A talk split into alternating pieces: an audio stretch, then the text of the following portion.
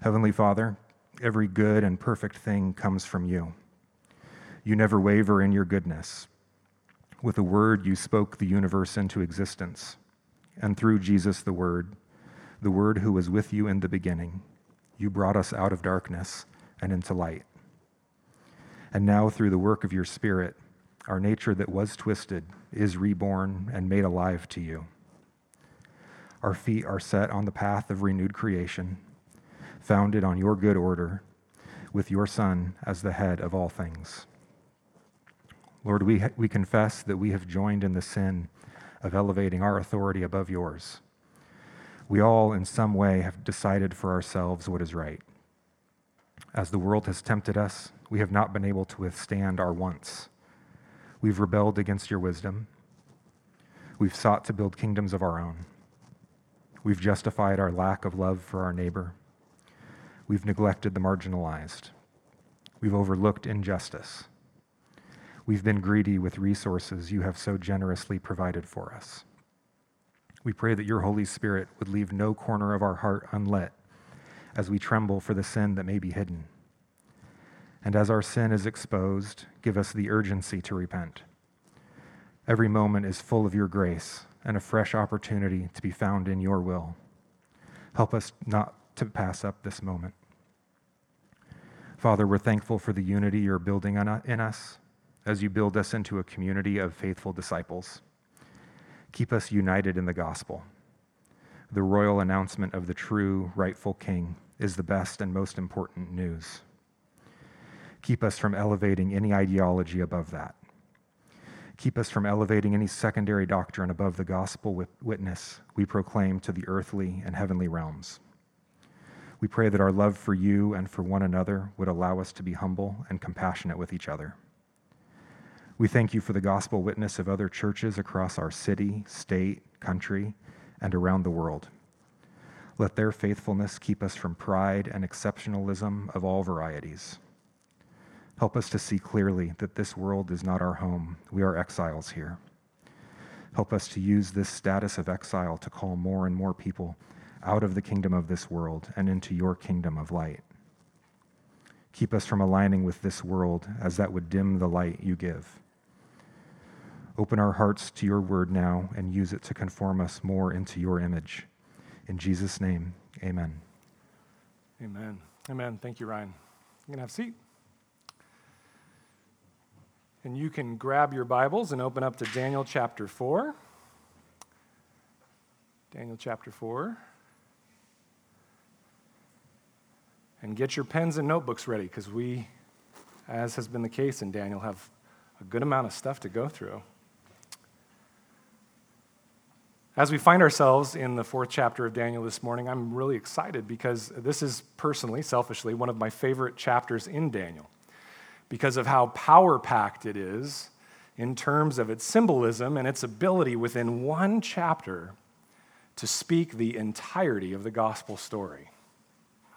But symbolism is difficult, isn't it? My experience with symbolism as a pastor is that there are those who become prideful at being able to use symbolism. And they sometimes go overboard and begin to take things that are not intended as symbolism and make them symbolic. Suddenly, everything in the Bible is a symbol. But then on the flip side, there are also those who, because they can't automatically see the symbolism that's being taught, they might feel humiliated and throw up their hands and say, I'm never going to understand the Bible. Why even try? I have to leave it to those special people who can interpret it. Symbolism, like our story today in Daniel 4, often leads to either pride or humiliation. But symbolism is not as easy nor as hard as we try to make it sometimes. To make sure that we're not overdoing the use of symbolism, we want to make sure that we are only using symbolism when it is intended by the Bible and we know when it's intended because of what's called the genre that we're in. Genre is a word for the category of the book that we're reading in. If it's a genre like apocalyptic or revelatory, or if it's a uh, text that's described as a vision, like our text today, a dream, then most likely it's symbolic, and the, the Bible intends it to be symbolic. But then we also need to realize that symbolism in the Bible is intended to be understood by anyone. Anyone who deeply studies and pursues God's word. It's not meant for a special anointed few. And as I will show you today, the symbolism in chapter 4 of Daniel is in plain view. We just need to open our eyes up to it and read the Bible as a whole. But even beyond that, our minds are wired for it. Did you know that you guys are all wired to be experts on symbolism? Did you know that? Here's how I know. Why don't you guys tell me what this symbolizes? Go ahead. Apple, Mac, yeah, absolutely. Computers, technology, good. How about this one? All the, all the vegans in the room are like, what is that? It's McDonald's, hamburgers, beef, right? And for those of you that have other idols, how about this one? Just joking. The Blazers, basketball, NBA, yeah, very good. See, your minds are wired for it. You're experts on symbolism. And the difference is that you are submerged and bombarded by these symbols daily. If we were to immerse ourselves in the Bible to the same degree as we immerse ourselves into the marketing of the world around us, we would most likely, likewise, be able to interpret the symbolism of the Bible no problem, like the Hebrew scholars of old. If we understand these things, we will not feel prideful when we find symbolism in the Bible, as if we're part of a special academic class, nor will we feel humiliated by symbolism because we don't automatically see it. So, friends, my goal today as we walk through the symbolism in this chapter is not for you to think that I am super smart, nor that I have the special holy anointing, right? That's not the goal. And it's merely, uh, what it is, is merely an act of being your trail guide, taking you through what's already there, and ultimately to cast your eyes on the amazing nature of our Lord and Savior, Jesus Christ because he desires you to study his word to the point where these pictures jump off the page at you so that you can see these same things. And friends, it's not just me. I didn't come up with this. Many men and women laid the groundwork of what we're going to walk through today as trail guides for me, and I want to do the same for you. If you're familiar with a guy named Tim Mackie, who does the Bible Project up in Portland, he discusses some of the same symbolism I'm going to talk about in some of his discussion of Daniel. And so if you've listened to his podcast, you might go, oh, I remember that. And so again, there's no holy anointing, there's no special class, there's, there's just the Bible, and we have to immerse ourselves in it. But before we get too deep into the symbolism contained in this chapter, let's start with just a high level view and make sure we understand what is obviously in front of us in this text. This chapter, chapter 4 of Daniel, begins and ends with two bookends that we call doxologies. Everybody say doxology. Doxology is a fancy word for proclamations of praise to God. You can think of them as bookends that contain a story in the middle. And the middle story is that of a guy named Nebuchadnezzar. Everybody say Nebuchadnezzar. A simple way to see the structure of this chapter alone is this. You can write this down the two bookends are the glorification of God, doxology, and in between is the pride and humiliation of Nebuchadnezzar. Now, this is a story, put simply, of pride and humiliation, but surrounding it is the glory of God. And that's why I've entitled the sermon today, A Story of Pride and Humiliation. A story of pride and humiliation. Now, at the center of the structure, sandwiched between the doxologies, is the telling and interpretation of a dream, which we'll look at today, the first portion of it, and a short story about the playing out of that dream, which we will get to next week. But again, the storyline is this tension between pride and humility. And my hope is, is that it will resonate with all of us because it's the story of our lives the tension between pride and humility. Now, look with me at Daniel 4:17 specifically and this one verse captures the point of the entire chapter. It says, The sentence is by the decree of the watchers. We'll talk about what that is later. The decision by the word of the holy ones to the end that the living may know that the Most High, the Most High God, rules the kingdom of men and gives it to whom he will and sets over it the lowliest or humblest of men. The simple contrast of pride and humiliation is at the core of this chapter. And next week, we'll look at the very practical narrative of how this tension plays out in Nebuchadnezzar's life, but then also how humiliation and pride play out in our own life. The question is will Nebuchadnezzar stiffen his neck in his own authority, or will he bow in humility to Yahweh? Tune in next week to find out. But what I want to do today is to do the groundwork that will get us very much in the mindset to hear the fullness of what we have to walk through next week. So, to do so, I want to examine the symbolism within this chapter so that we can see biblical themes that connect the pride of Nebuchadnezzar with the pride of the first Adam in the Garden of Eden. And this will then point us to the deep need we have for the good news of the second Adam, Jesus the Christ, our Savior and King, the one who was humbled, humiliated on the cross, so that mankind might be forgiven its sinful pride. To see this theme, we're going to go back to Genesis, and then we'll look at the theme as it's played across Daniel's 1, 2, and 3 and into 4. So to get there, we need to go back to the beginning of our Bible. Would you go there with me to Genesis 1? And then we'll come back and read Daniel 4 a bit later. Genesis 1, starting in verse 26.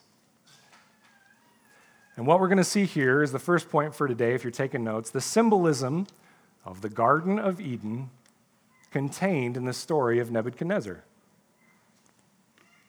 The symbolism of the Garden of Eden contained in the story of Nebuchadnezzar. Look with me at Genesis 1:26.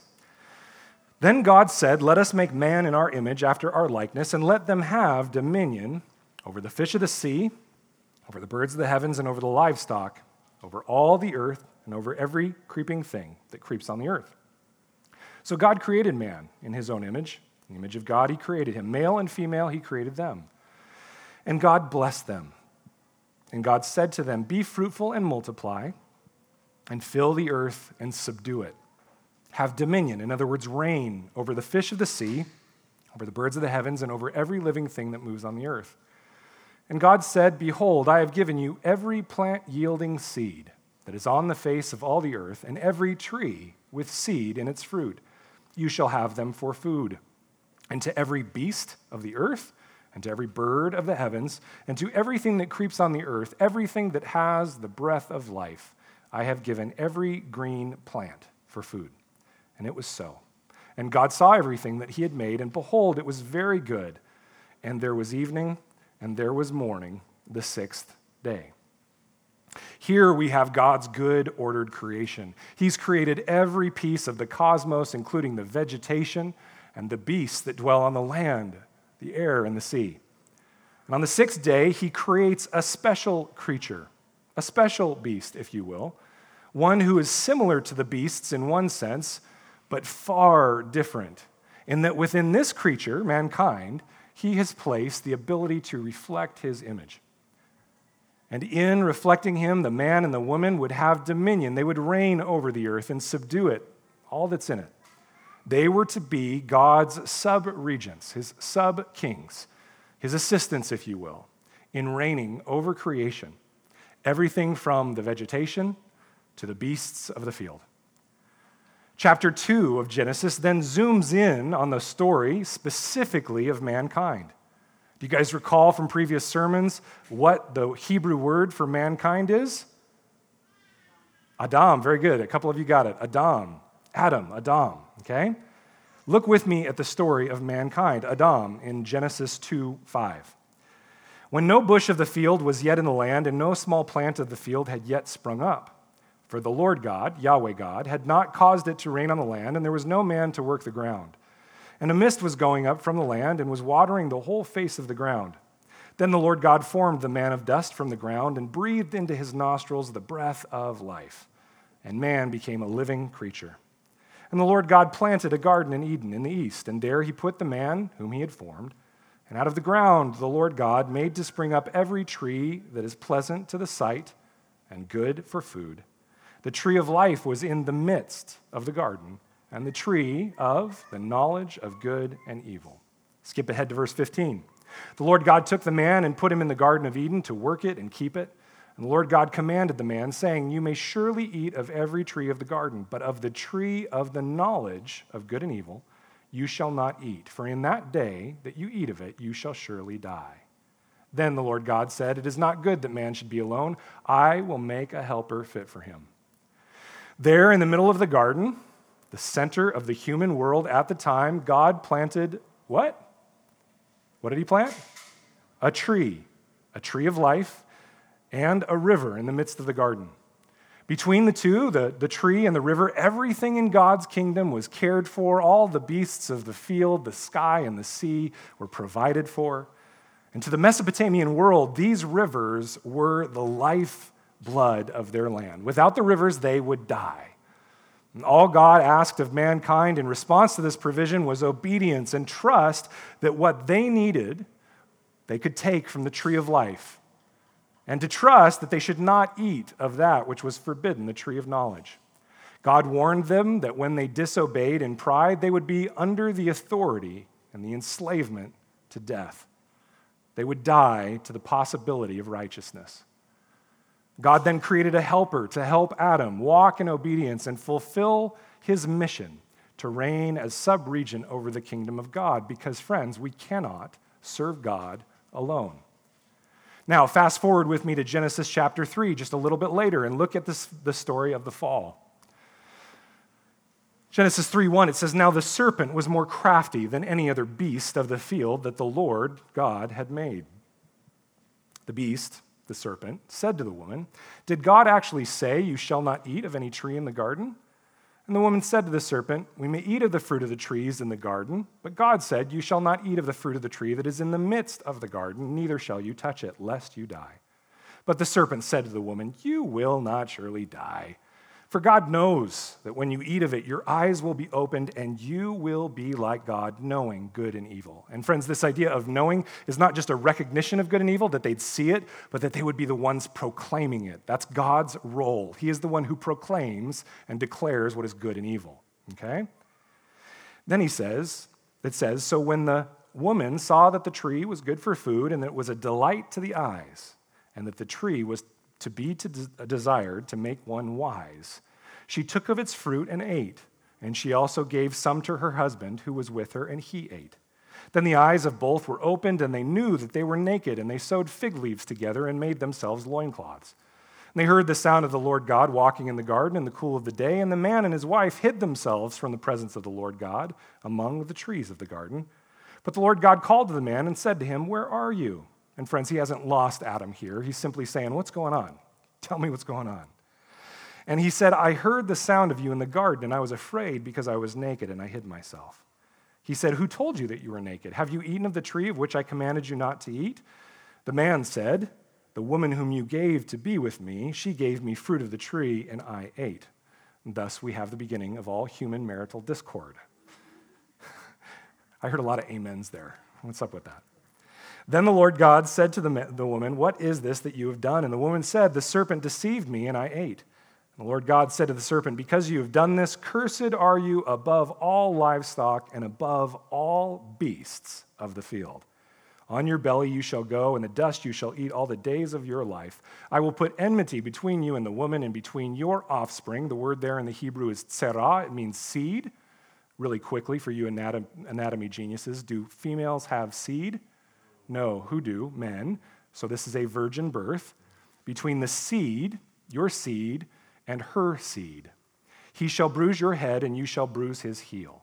Okay? So here, what we see is the usurpation of God's throne and position of authority.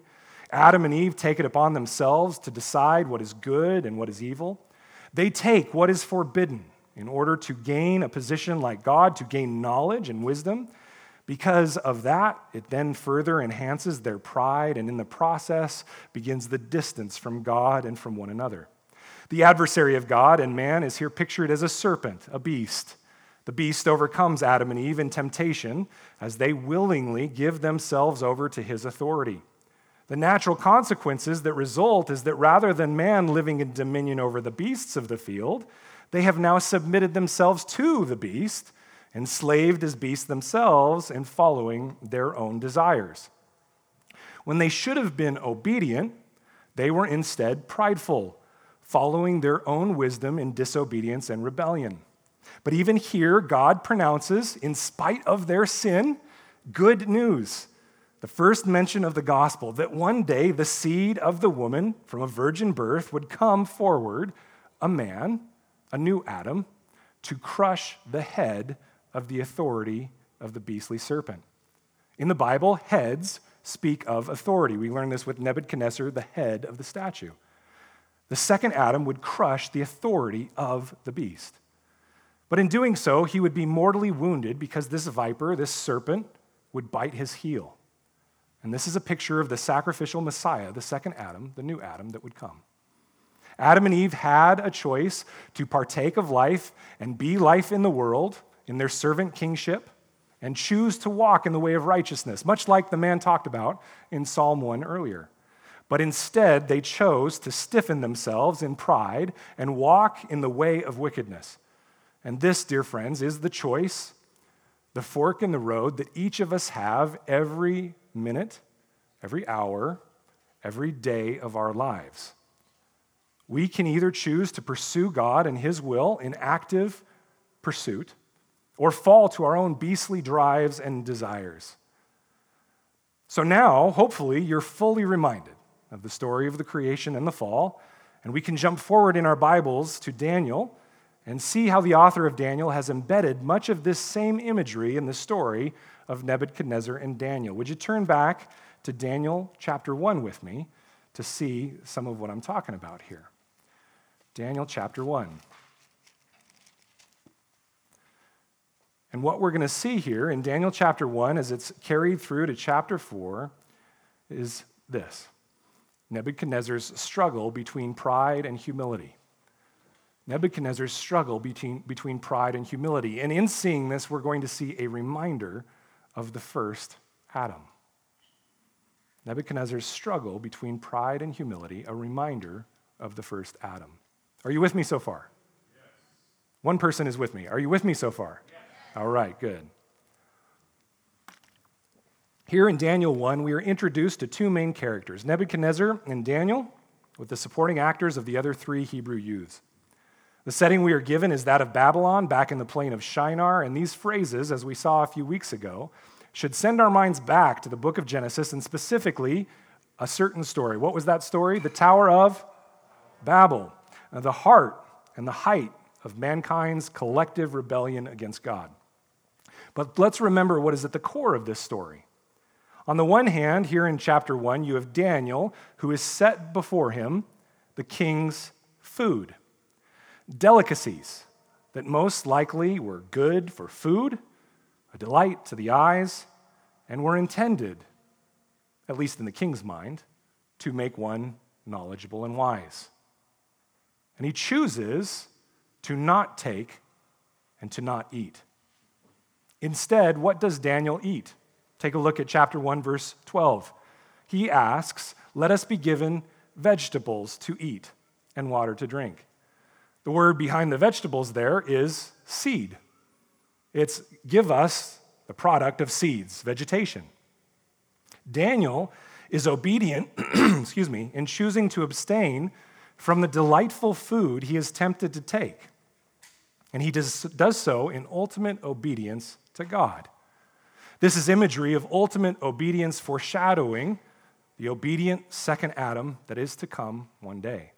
One who will undo the sin of the first Adam who took and ate. Now, let's look at more of how Daniel is described. Look at verses 3 and 4 in chapter 1.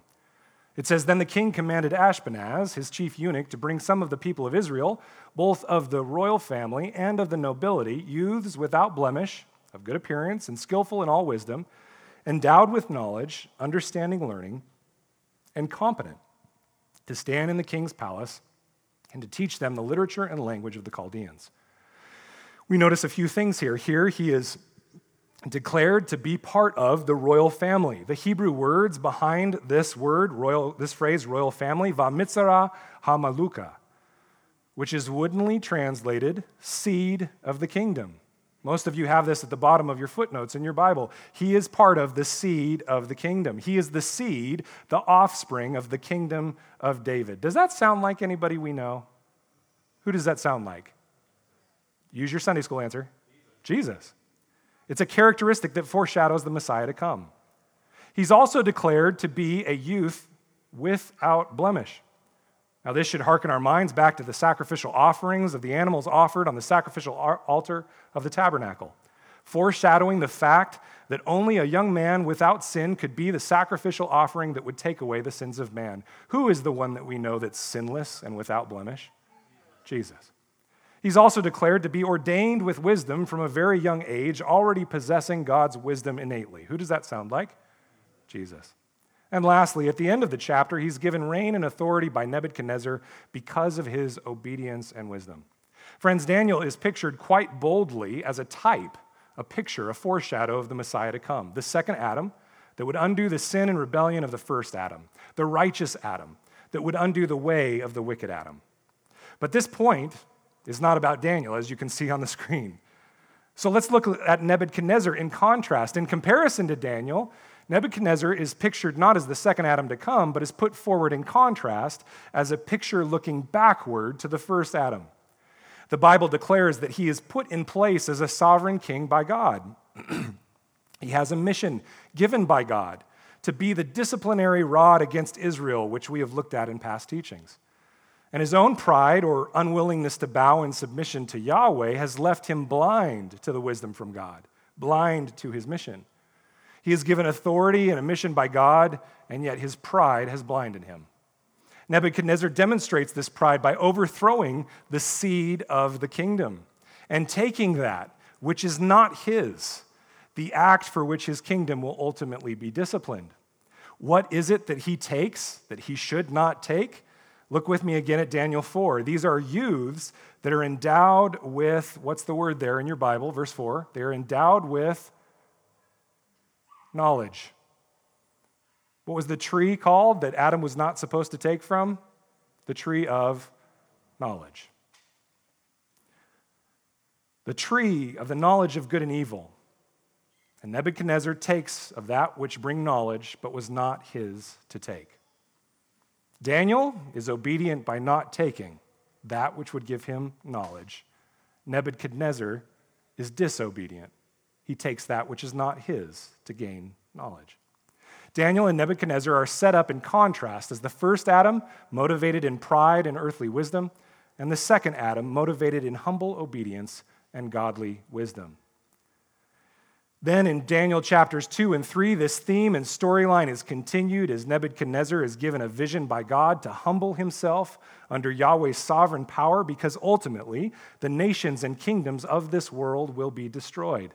But rather than humbling himself, Nebuchadnezzar makes yet another statement of supposed glory to God, but without the action of humbling himself.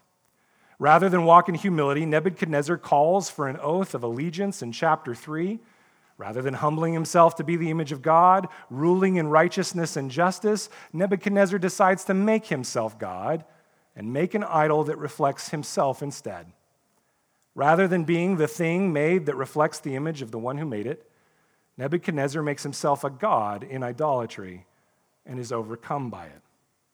He is so overcome that he is pictured in chapter 3 as being contorted into a beastly rage, and he decides to sacrifice the, he, the three Hebrew offspring, the seed of the kingdom, that stand in obedience to Yahweh. Nebuchadnezzar is morphed here from the first Adam to the very beastly serpent himself. Friends, this is the story that's pictured in the symbolism of Daniel 1 through 4. And this finally brings us to our text for today, chapter 4. Would you take a look there and read with me from Daniel chapter 4, verses 1 through 18? You with me so far? Yes. Okay. Daniel 4, verse 1. King Nebuchadnezzar, to all peoples, nations, and languages that dwell in all the earth, Peace be multiplied to you. It has seemed good to me to show the signs and wonders that the Most High God has done for me. How great are his signs, how mighty his wonders. His kingdom is an everlasting kingdom, and his dominion endures from generation to generation. There's that doxology. I, Nebuchadnezzar, was at ease in my house and prospering in my palace. I saw a dream that made me afraid. As I lay in bed, the fancies and the visions of my head alarmed me. So I made a decree that all the wise men of Babylon should be brought before me, that they might make known to me the interpretation of the dream.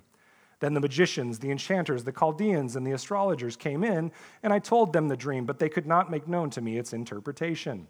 At last, Daniel came in before me. Is this a little bit of deja vu from the early part of the, the story? Yes, it is.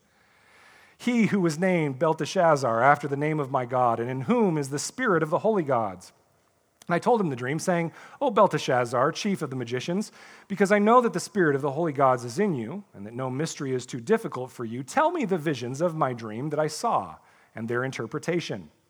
The visions of my head as I lay in bed were these I saw, and behold, a tree in the midst of the earth, and its height was great. The tree grew and became strong, and its top reached to heaven, and it was visible to the end of the whole earth. Its leaves were beautiful, and its fruit abundant, and in it was food for all. The beasts of the field found shade under it, and the birds of the heavens lived in its branches, and all flesh was fed from it. Sounds really good, right? I saw in the visions of my head as I lay in bed, and behold, a watcher. Creepy. That's really just angels. We'll talk about that later. A holy one came down from heaven. He proclaimed aloud and said thus Chop down the tree and lop off its branches, strip off its leaves and scatter its fruit. Let the beasts flee from under it and the birds from its branches. But leave the stump of its roots in the earth, bound with a band of iron and bronze amid the tender grass of the field. Let him, interesting, the tree just turned into a person. Let him be wet with the dew of heaven. Let his portion be with the beasts in the grass of the earth. Let his mind be changed from a man's, and let a beast's mind be given to him.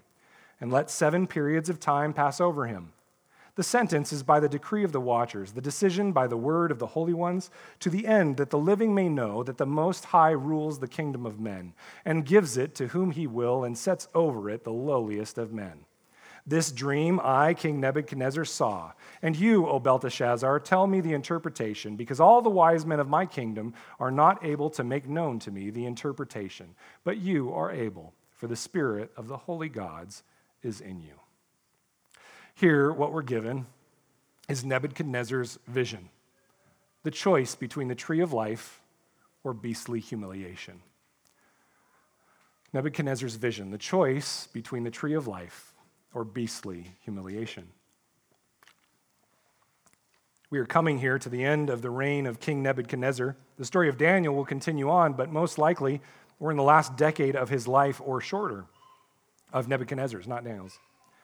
And the ride so far with Nebuchadnezzar has been bumpy. In three chapters, we've experienced the kind of whiplash between Nebuchadnezzar's prideful idolatry and his supposed repentance and praise to the one true God. But there is still a giant question of where his loyalties lie. Has he truly repented and submitted to the one true God? Or has he instead just added Yahweh to his already lengthy pantheon of Babylonian gods made in his own image? As we noted earlier, at the core of chapter 4's storyline is the same question of the king's pride or humility. But what gives us some stability here and causes many theologians to wonder if Nebuchadnezzar did not actually repent is that on either side of chapter 4 is this compelling doxology, praise to the Most High God. Within this story, the vision with which Nebuchadnezzar is presented is really a choice between operating within God's design for who he was to be as king or not. It was a choice between being the tree of life he was intended to be or to be humbled by God by allowing him to be given over to the reality of his rebellious, beastly desires. In this, he is again picturing the first Adam. He had the opportunity to be the tree of life to the rest of creation, providing covering and provision, to be a king ruling over the world in the true image of God but he instead chose prideful disobedience rather than bowing in obedience to the Most High God. But Nebuchadnezzar is unaware of this, so engrossed, so enslaved to his beastly flesh. He's unable to see his wavering between rebellion and praise. He's unable to see that he needs one in whom the Holy Spirit of God dwells, one to reveal to him the truth of God's mysteries. And so Daniel, a foreshadow of the second Adam, the Messiah to come, is called for to speak the truth of God to him. Nebuchadnezzar describes his dream. And in verse 10 through 12, it is described as a tree in the midst of the earth, from which its top is in connection with heaven itself. It covered the whole earth. It was beautiful and able to provide food for all. All the beasts of the earth were provided by its covering. The author of Daniel here harkens back to the garden scene we just saw, a scene in which God himself provides for his people and installs mankind as his subregents, as kings, to provide for and cover all of creation in the dominion that they were given. Mankind, Adam, ruling in loving service over the beasts of the field. In chapter 2 of Daniel, Daniel reminds us that it is God who puts kings, even Nebuchadnezzar, in place, just like he did Adam. In the center there, you see on the screen, God removes kings and sets up kings. Nebuchadnezzar had been put in place to lead, guide, provide for, and protect the whole of the known world at the time. But in his pride and idolatry, he had betrayed God's commission, like the first Adam, and now would be judged. An angelic being is then pictured, here called a watcher. He comes down from heaven and proclaims a judgment over the tree, over Nebuchadnezzar. The Jewish apocalyptic literature outside the Bible describes these beings as angels, watching over the events of earthly man and helping carry out the judgments of the Most High God. We might go into that a bit more next week. But then look with me at Daniel 4 14 through 16. Daniel 4 14 through 16. What happens there? Well, this angel cuts down the tree. And if you're a tree that is beautiful and providing for all, friends, is there anything more humiliating than being cut? Your fruit and your leaves stripped off, even your boughs cut down. What happens here is the humbling of the tree. We could say even that it is humiliated. The word humiliate comes from the Latin word that means to be made humble. Raise your hand if you love to be humiliated. In our arrogant society, humiliation is the height of sin. If you humiliate me, you have sinned against me. But, friends, we need to be humbled. Not only is he, this tree, but also Nebuchadnezzar, metaphorically cut off at the knees, and removed from a position of sovereignty, but then he is also given over in this dream to his beastly, fleshly pride to such an extent that he becomes a beast himself and is exiled from comfortable provision to the wilderness. His mind is changed and given over to become a beast himself. No longer could this first Adam figure rule in loving service over the beasts of the field.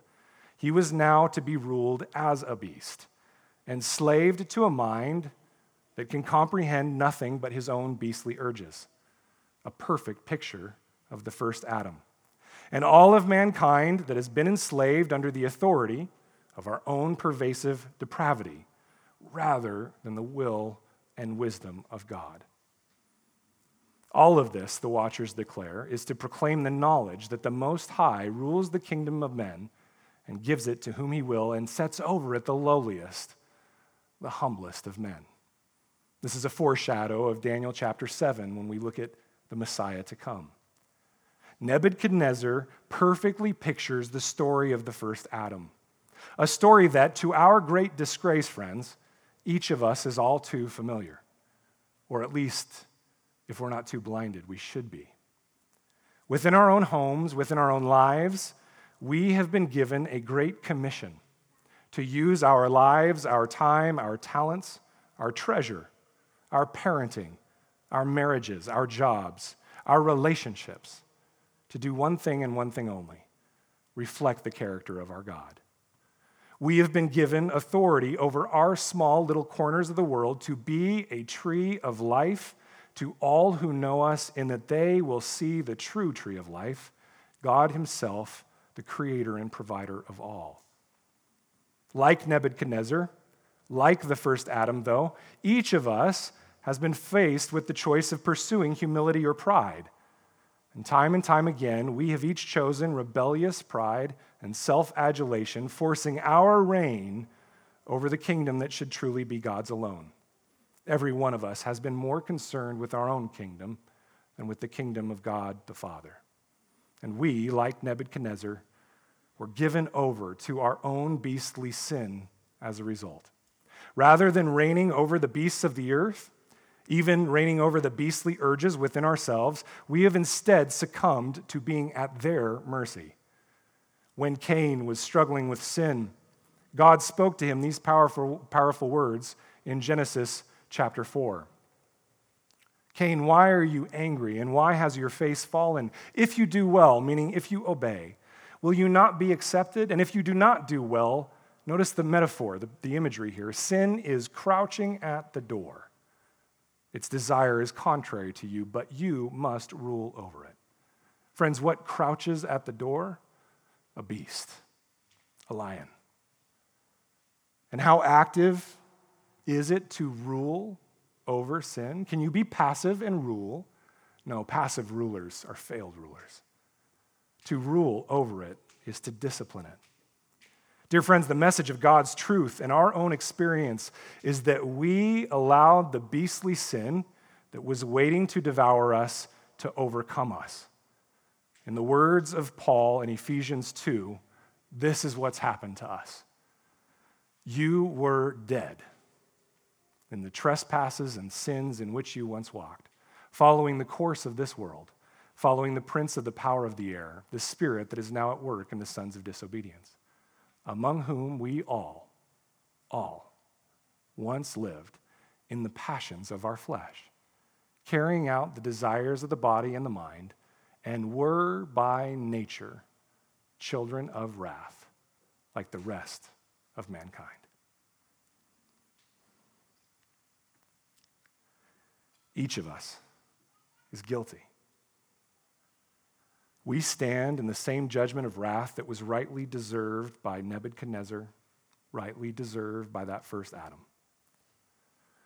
If you are listening, dear friend, you must understand that if left to your own devices, you likewise will fall to your own beastly desires.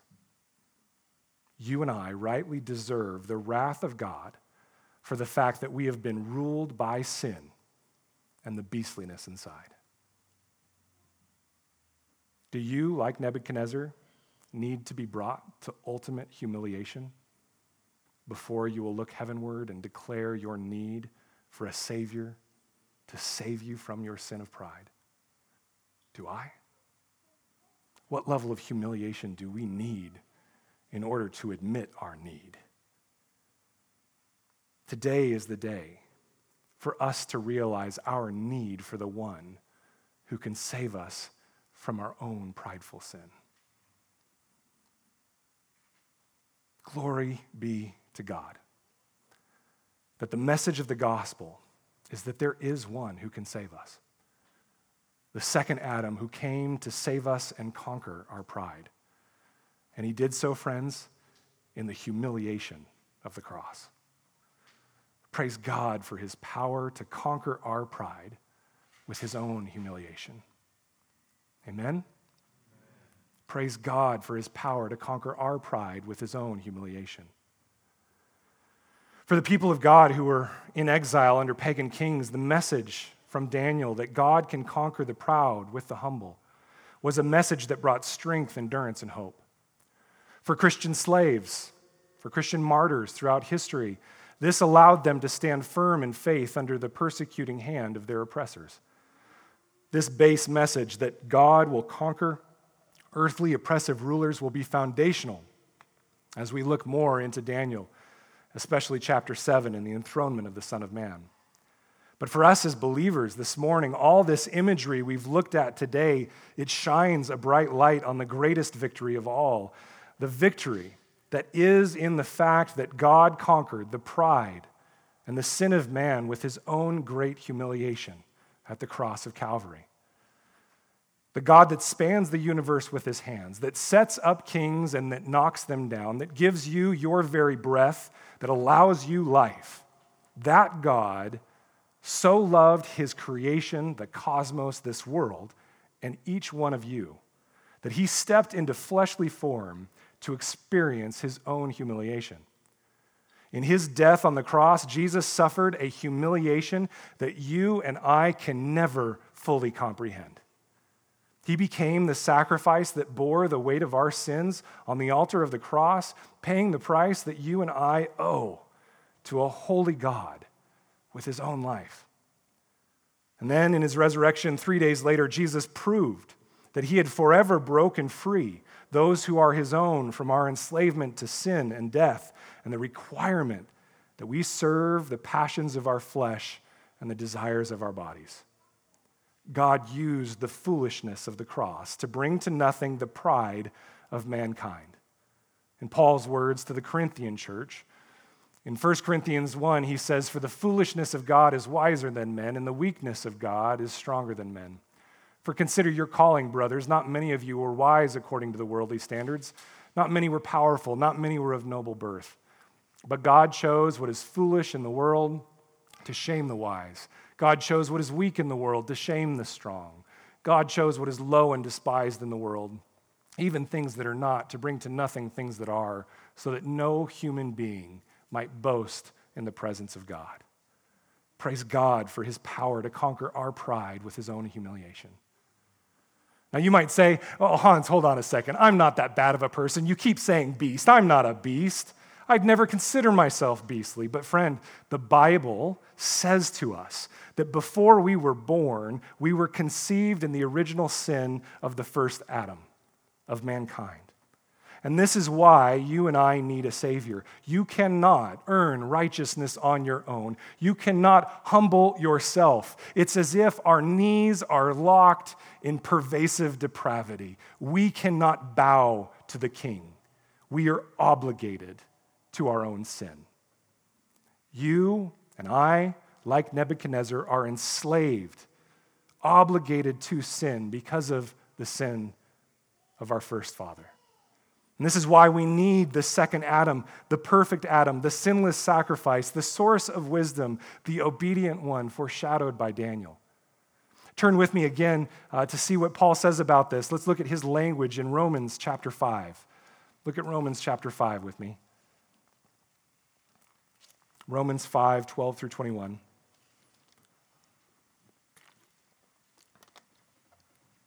It says there in Romans 5 12, therefore, just as sin came into the world through one man, and death through sin, and so death spread to all men because all sinned.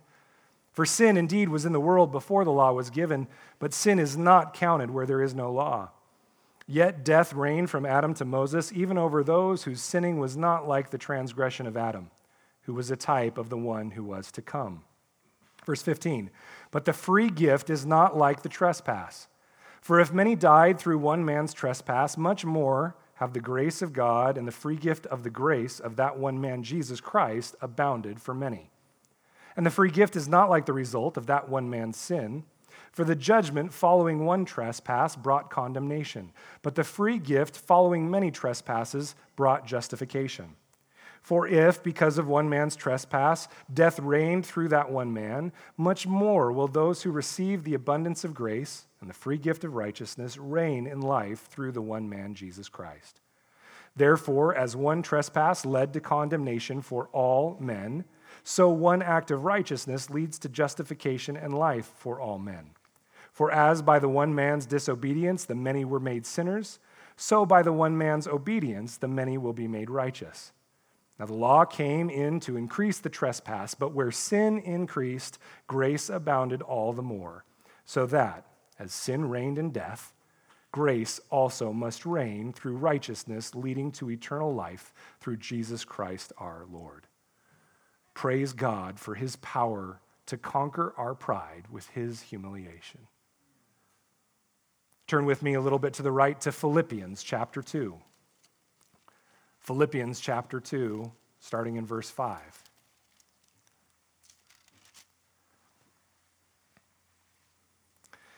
Have this mind among yourselves, Paul tells the church, which is yours in Christ Jesus, who, though he was in the form of God, did not count equality with God a thing to be grasped or taken, but emptied himself by taking the form of a bondservant, being born in the likeness of men and being found in human form, he humbled himself by becoming obedient to the point of death, even death on a cross.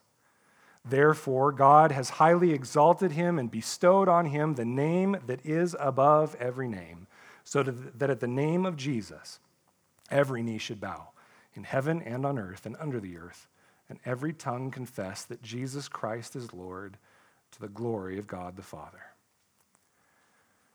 The first Adam, Nebuchadnezzar, and you and I, in our sinful pride, desired to be our own gods deciding our own version of good and evil, sin and righteousness, desiring to reign over our own lives. We desired to grasp equality with God and steal it through our prideful self exaltation. But Christ, as the perfect second Adam, instead emptied himself, humbled himself to the point of the cross. When you look up that word, humbled himself, in the Greek, behind it means to humiliate oneself. Praise God for his gospel. The message that in Christ, God conquered our pride with his own humiliation. Brothers and sisters, do you see what your God has done for you?